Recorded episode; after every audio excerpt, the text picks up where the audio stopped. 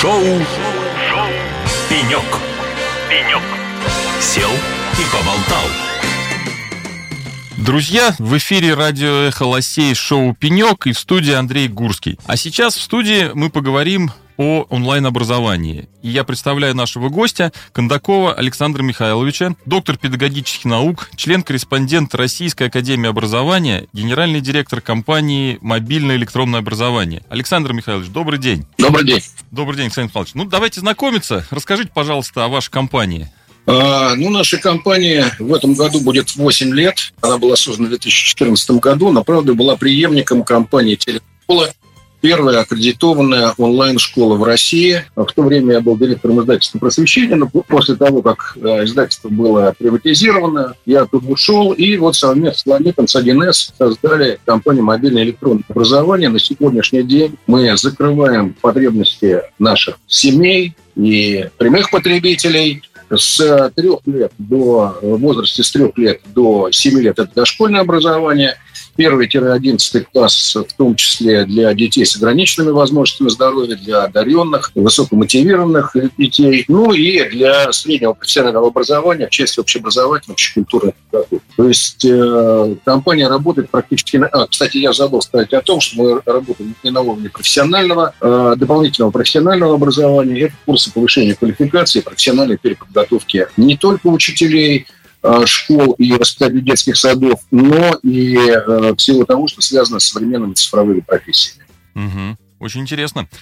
На самом деле онлайн-образование такой достаточно общий термин, да? Вот расскажите, что вы понимаете под онлайн-образованием именно? Ну, вы знаете, вот э, если обратиться на два года назад, на э, период пандемии, я думаю, что для многих слушателей, особенно для семей, э, достаточно жуткие воспоминания, когда на одной кухне сидели и родители, и дети, и учились в онлайн-формате. А, ну, на самом деле, это такой немножко э, экстремальный случай, который случается, надеюсь, не так часто. А на самом деле, вы знаете, вот эволюция образования, если на немножко так посмотреть ретроспективно, то начиналось все с вербального образования, когда педагог, ну, например, Сократ, вещал своим ученикам, они внимали слово учителя, запоминали эту информацию, дальше использовали в своей жизни, несли другим людям. Но наступила эра печатной книги, заработал станок Гутенберга, появилось э, светское образование, университета, школа, ну и потом знаменитая дидактика Яна Амоса Каменского. И вот между педагогом и ребенком стала э, книга и огромные библиотеки, которые позволяли э, использовать не только знания конкретного педагога, но и знания тех людей, которые писали эти книги. Ну, и а на сегодняшний день мы с вами окунулись в огромное море информации, которая нас окружает, и между педагогом и ребенком, кроме учебника, который до сих пор еще сохраняется, возникло вот это огромное море, море информации, которым надо как-то управлять. И здесь есть два момента. Первый момент – это колоссальные новые возможности, которые получает человек, получить ту услугу или ту информацию, которая конкретно ему интересна, удовлетворить запрос семей, которые имеют совершенно конкретные зачастую требования для своего ребенка. Допустим, местная школа не может этого предоставить. Тут просто аналогия идет прямая с нашей современной жизнью, когда если нам что-то надо, мы залезаем в интернет и это находим. Вот это примерно то, что сегодня нам дает онлайн-образование. Конечно, здесь возникает вопрос качества. Конечно, здесь возникает вопрос и доверия к той информации, которая идет. Но здесь вступает действие регулятора, я имею в виду Министерство просвещения или Министерство образования и науки высшего образования России, которое соответствующим образом верифицирует этот контент. У нас, например, контент полностью верифицирован Министерством просвещения Российской Федерации репутации. Ну и, конечно, как любая компания, нарабатывается репутация, которая, собственно говоря, приводит к тому, что семьи начинают пользоваться тем контентом, учителя и школы начинают пользоваться тем контентом, который мы предоставляем. Но поскольку есть еще и онлайн-школа БИТ, это единственная аккредитованная онлайн-школа в стране, количество детей, которые каждый год увеличивается на 30-40%, то, соответственно, э, начинает работать некое сарафанное радио, когда становится известно, что дети с определенными проблемами, с определенными определенными, ну, например, спортсмены или музыканты могут получить образование, московское образование а, или казанское образование, проживая в самых разных удаленных уголках нашей страны. В нашей школе, например, учатся дети из 26 стран мира. Но вот я недавно был на северах, в Гарке, э, в Буденке, вот в подобного рода mm-hmm. удаленных местах. Для родителей зачастую большая проблема обеспечить высокий уровень своему образования своему ребенку. Они отправляют это бабушкам, дедушкам, родственникам куда в центральную часть России, а тут они получают возможность обучать детей, не отрывая их от себя, что современного человека очень важно. Но вот если говорить о перспективах развития тех-рынка России, я бы хотел сказать следующее, что на сегодняшний день, конечно, мы а, наблюдаем а, дальнейшую эволюцию системы образования. И вот в том облаке, которое я нарисовал, облако информации, знаний, где есть педагог, где есть ребенок, появляется третий субъект этих отношений, с которым мы тоже с вами неплохо знакомы, правда, по другим аспектам нашей жизни, а, это искусственный интеллект который помогает отследить сложности ребенка, или наоборот, его склонности, интересы, выявить их, поддержать, подсказать у педагогу, семье, а куда лучше всего ребенку двинуться вперед. И вот здесь возникает очень важный момент, что EdTech – это объединение бизнеса, образования и технологий. Но здесь, э, э, кроме бизнеса, э, образования и технологий, я позволю себе напомнить, что когда появился печатный станок Гутенберга, а потом появилась великая дидактика Яна Амоса Каменского, то mm-hmm. на сегодняшний день рождается вот эта новая дидактика. И поэтому э, на наших глазах рождается, ну, мы называли его EdDev, Educational Development, развитие образования, новое направление психолого-педагогические науки, основанные на взаимодействии и бизнеса, и высоких технологий. Конечно, образование, но на серьезной научно-методологической основе. Вот это то, что происходит во всем мире буквально на наших глазах.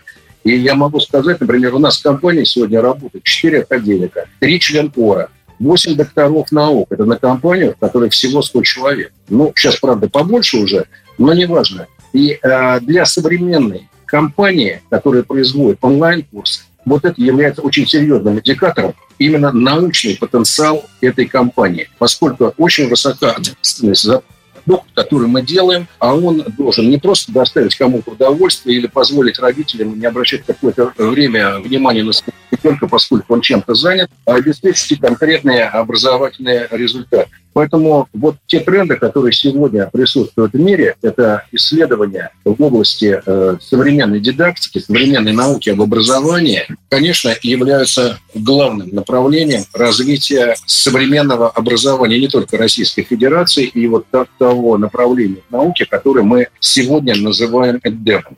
Угу. И в этом плане, в этом плане мы будем и дальше вести эти исследования. Почему? Потому что меняются наши дети, меняемся мы сами, меняется наше общество, меняются формы коммуникации, развлечений, работ и так далее, к чему должна готовить э, современная э, система образования страны. Мы должны подготовить э, ребенка к жизни.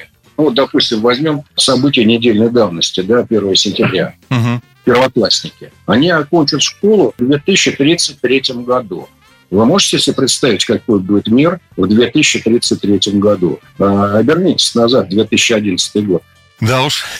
А, сегодня задача системы образования не просто передать некий объем знаний, безусловно, это важно, без этого никуда, но сформировать у человека способность к жизни в этом сложном, а, быстро меняющемся мире, где ключевыми компетенциями человека становятся, а, это прежде всего умение, упорство, настойчивость достижения цели, это лидерство, это умение сформировать команду, это умение поменять социальную роль, это быстро измениться, изменить себя и сформировать другие отношения с другими людьми, и все это должно, безусловно, базироваться на очень серьезной ценностной базе того, что мы называем системой ценностей российского, базовых ценностей российского гражданского общества. То есть это на самом деле очень серьезная задача, это не просто натаскать ребенка на сдачу ЕГЭ по физике да, или по математике. Мы ведь личность человека, который должен быть успешен в этом мире, успешным в этой жизни, который легко устанавливает связи, который э, обладает навыками мультикультурного диалога, который знает другие э, языки, который может выстроить собственную траекторию развития, исходя из конкретной жизненной ситуации.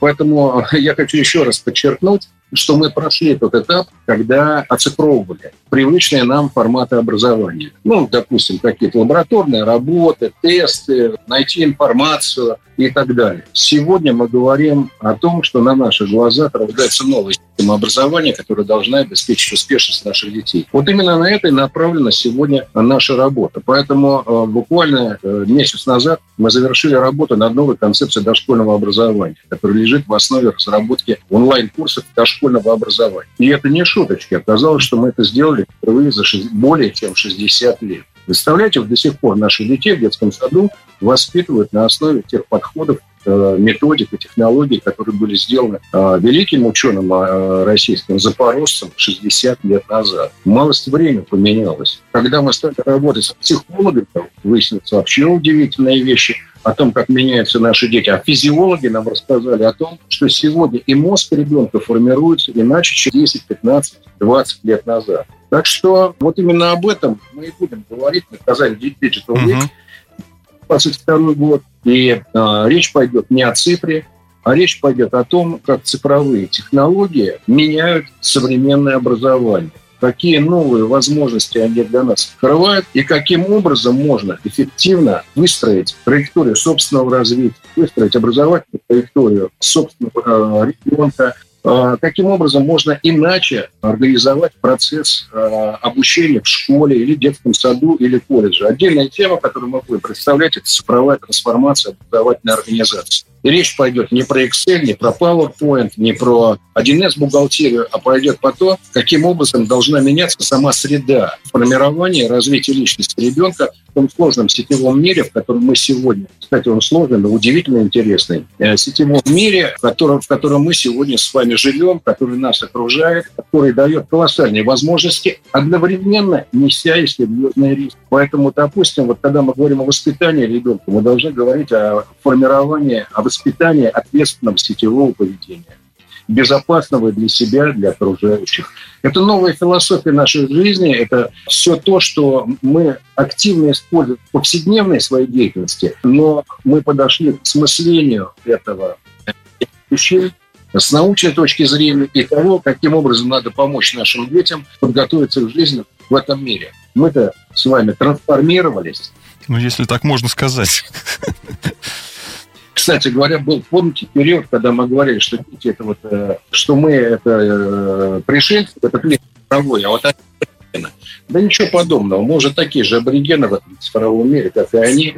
Э, просто, может быть, у нас есть еще период воспоминания. Вот хотели сейчас, допустим, вернуться в мир до 2007 года, когда появился первый iPhone, первый смартфон.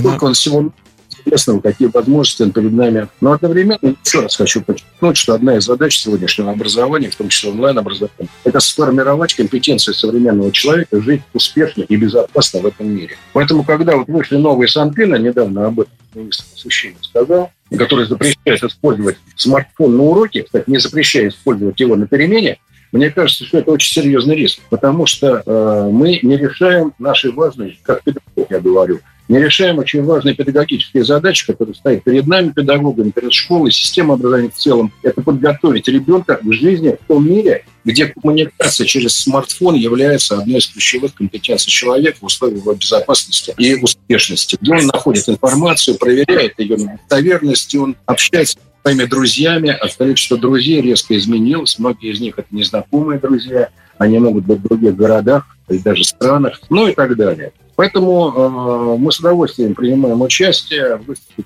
Казань Digital Week форуме. Э, это на самом деле грандиозное событие, где наша компания предлагает поговорить о том, как изменилась наша жизнь и что надо сделать для того, используя самые современные цифровые технологии, а, чтобы она была безопасной, успешной, увлекательной, а, доставляла нам огромное удовольствие от тех возможностей, которые нам дала цифра. А, Александр Михайлович, а вот расскажите, пандемия, да, ну там практически год-полтора мы все сидели по домам. Вот как это повлияло на рынок онлайн-образования? Вы знаете, на самом деле вот результаты были очень любопытными, но каких-то кардинальных вот изменений на рынке онлайн-образования, как ни странно, не произошло. Почему? Потому что когда мы погрузились э, в пучину пандемии, если я правильно помню, это было чуть ли не 1 или 30 марта или 1 апреля ну, да, да, конец года. марта был, да четвертая четверть начиналась. Угу. Два момента, на которые хочу обратить внимание. Один достаточно, ну, как он и курьезный, и э, серьезный. Наверное, кто-то из вас помнит, когда мы с ужасом обратили внимание на то, что наконец мы поняли, что наши дети не только в классе за партой сидят, да, и вот дома с родителями, но они еще в сетях живут. И вдруг наружу полезли их ники, э, там флеймы полезли, буллинг полез и так далее. И с ужасом сказали, что мы видим, какие наши дети. Через две недели все замолчали. Почему? А потому что учителя справились с этим. Вот здесь я хотел бы сказать спасибо педагогам, как и врачам, медсестрам, водителям, которые в тот момент на самом деле спасали людей. Тем же самым занимались учителя. Почему? Надо было удержать детей дома. Ну, вот есть хорошее такое понятие актированные дни да, на северах. Там минус 50 градусов, дети в школу не идут, минус 40. Значит, в школу они не идут, на горке они катаются. Вот. Э, то же самое было и здесь. Удержать э, детей. И учителя буквально за две недели справились с этим. И дети стали вести себя культурно в сети. Почему? Потому что поменялась сама э, структура отношений между взрослыми и детьми. Из вертикальной «я учитель, я вас учу» она превратилась в горизонтальную. Я вас учу, вы учитесь сами, мы учимся вместе. Учителя очень быстро овладели вот этими технологиями работы в социальных сетях. Но, тем не менее, учитель он человек, поэтому, когда дали возможность ВКС-связи, когда заработал Zoom, Teams там и так далее, то я сам это наблюдал у себя дома, uh-huh. у меня внуки сидели, и вот учитель долдонил 45 минут свой урок по этому ВКС. Но, если честно, я сам уже озверевал от этого. Но, тем не менее, сделать было практически ничего невозможно. И когда пандемия закончилась, и вроде бы онлайн, и ВКС, чего только не было, какие возможности. И все буквально на наших глазах стало возвращаться к тому формату, традиционному формату школьному, Угу. И в этом ничего плохого нет. И я хочу еще раз подчеркнуть. Ведь педагог, он несет ответственность за ребенка, он несет ответственность за качество образования. Дети должны сдать ЕГЭ, ОГЭ, ВПР, там масса других вещей. И от этого зависит аттестация педагога, его зарплата, его успешность, ну, многие другие вещи. Что не хватало? Не хватало обоснованности тех технологий, тех методов, тех методов и форм обучения, которые мы несем нашим детям через педагогов. Каким образом их учить, как их организовывать в проектные группы, каким образом обеспечивать их коммуникацию, их взаимодействие, возможность найти себя в э, несколько неожиданной ситуации. Поэтому э, на самом деле пандемия подстегнула по крайней мере, наша компания «Мобильное электронное образование» в направлении поиска новых решений, научных решений, методических решений. Uh-huh которые позволяют, дидактических решений, которые позволяют добиваться новых образовательных результатов. Одновременно государство сделало очень серьезный и большой шаг вперед. А это было уже развитие, не начало, а развитие программы «Цифровая экономика», федеральную программу «Кадры и образование», национального проекта образования, mm-hmm. когда последовательно внедряться новые образовательные технологии, технологии онлайн-обучения, э, разработка цифровых образовательных ресурсов, были разработаны технологии верификации образовательного контента и многое-многое другое. Поэтому пандемия дала тот самый волшебный пендель, которая заставила посмотреть вокруг себя, увидеть, что мир изменился. Стены школьные, они неожиданно стали прозрачными, вообще несуществующими. И детей надо учить жить в этом мире. Ну, это вот в отношении пандемии. Но что не хватает? Не хватает, конечно, очень серьезных научных исследований в плане того, как изменился человек, социум, как изменилась современная семья. Вот мы сейчас очень много занимались, я уже рассказывал про дошкольников, сейчас двинемся дальше в школу. Впервые, по сути дела, наша компания за последние 8 месяцев провела исследование о новой социокультурной ситуации развития современного ребенка и современной семьи. Мы, к сожалению, до сих пор работаем с ними по старинке. А ведь семья сегодня, я думаю, есть и молодые слушатели, да, которые конечно. нас слушают, и хорошо понимают, что сегодня 20-летние семьи, приходя в школу, кстати говоря, еще более требовательны по отношению к результатам образования, чем 40-летние семьи. А 30-летние тоже серьезно отличаются от 40-летних, столь требовательно, как 20-летние. Почему? Потому что все-таки еще традиция, вот мы ребенка в школу отдали, его там научат, там, да вот эта школа чуть лучше, чуть хуже и так далее, но вот такой уровень доверия к школе. Но э, здесь уже возникла совершенно другая ситуация, когда современная семья, она живет в этом сетевом мире, она потребляет огромное количество информации. И я хочу сказать, что вот на дошколке мы столкнулись с очень серьезными рисками для современных семей. А, вы знаете, вот я люблю по выходным что-нибудь приготовить. Да, залез на YouTube, нашел очередной способ, что можно сделать на мангале. Но если у меня не очень получилось, ну, выкинул в конце концов. Да? А вот если на том же самом YouTube находят ролик псевдопсихолога, который начинает рекомендовать семьям, каким образом воспитывать их детей или исправлять тот или другой недочет в развитии ребенка, а вот это может иметь страшные последствия. Согласен с вами, да. Поэтому, понимаете, поэтому сегодня очень серьезная, очень важная задача – это глубокая научная проработка. И, ну, вот как ученый, как педагог, я могу сказать, что здесь мы, конечно, наверное, не сильно отстаем от всего мира, но очень сильно отстаем от темпов развития нашего общества. От тех изменений, которые происходят с нашими детьми, да и с нами самими. И вот этот э, провал надо закрывать. Согласен, да. Ну, будем надеяться, у нас это всех получится, да, догонять цифровое развитие. Александр Михайлович, вот в ближайшее время, ну, то есть у нас осталось совсем немного времени до самого мероприятия, и ваша команда предоставляет э, одно из основных направлений – цифровые технологии в образовании. А вот скажите, а что вот вы лично ждете от форума, да? Какие задачи ставите перед своей командой? Ну, э, Казанский форум традиционно привлекает представителей практически всех регионов России и многих зарубежных стран. То есть, безусловно, показать, какие мы молодцы, молодцы, это одна из главных.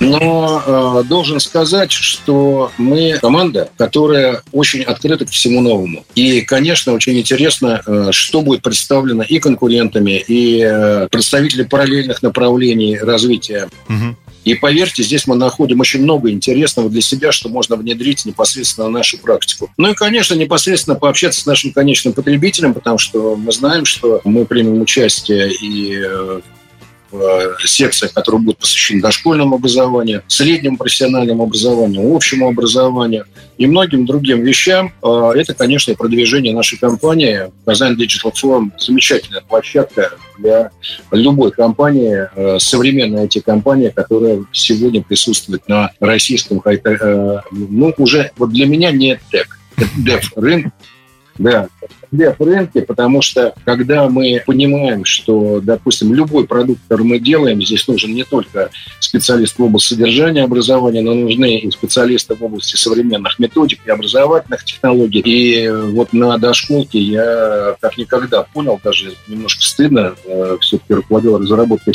федеральных государственных образовательных стандартов, э, насколько на сегодня нам необходимо учитывать даже физиологические особенности развития современного ребенка. Понятно. Да. Мы живем в другом сетевом мире, это другая среда формирования и развития личности, где не только как представители ЭДФ-компании, но и как родители, бабушки, дедушки, граждане нашей страны э, несем ответственность за то, какой, насколько эта среда будет безопасна, комфортно, уютно для нас, и мы будем испытывать, э, испытывать удовлетворение от того, как проистекает наша жизнь. Понятно. Александр Михайлович, у меня последний к вам вопрос, и такой уже больше даже не по вашей профессиональной деятельности. Вот тезисно, пожалуйста, сформулируйте три основные причины, почему нужно посетить этот форум. Как вот вы себе ответили бы на этот вопрос? А, вы знаете, первое. Сегодня мы должны работать на опережение. И подобного рода форумы позволяют познакомиться с тем, что нас может ждать через пять, угу. ну, вряд ли, нет, но через пять лет. Это первое. Угу. Второе. Нужно знакомиться с теми возможностями, которые нам сегодня дает цифра. Не просто как специалистам или представителям IT-компаний, но и как обычным людям, которые должны получить представление о том, какие возможности сегодня цифра создает для их личного персонального успеха для успешности их детей. Ну и третье, это, конечно, вот для представителей Дева, Тека, IT-компаний э, нужно постоянно, постоянно обновлять свои компетенции. Угу.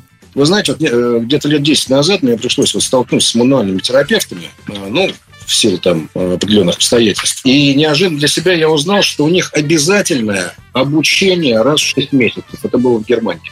Угу. То есть раз они должны проходить курс повышения квалификации. Вот точно, точно то же самое происходит сегодня.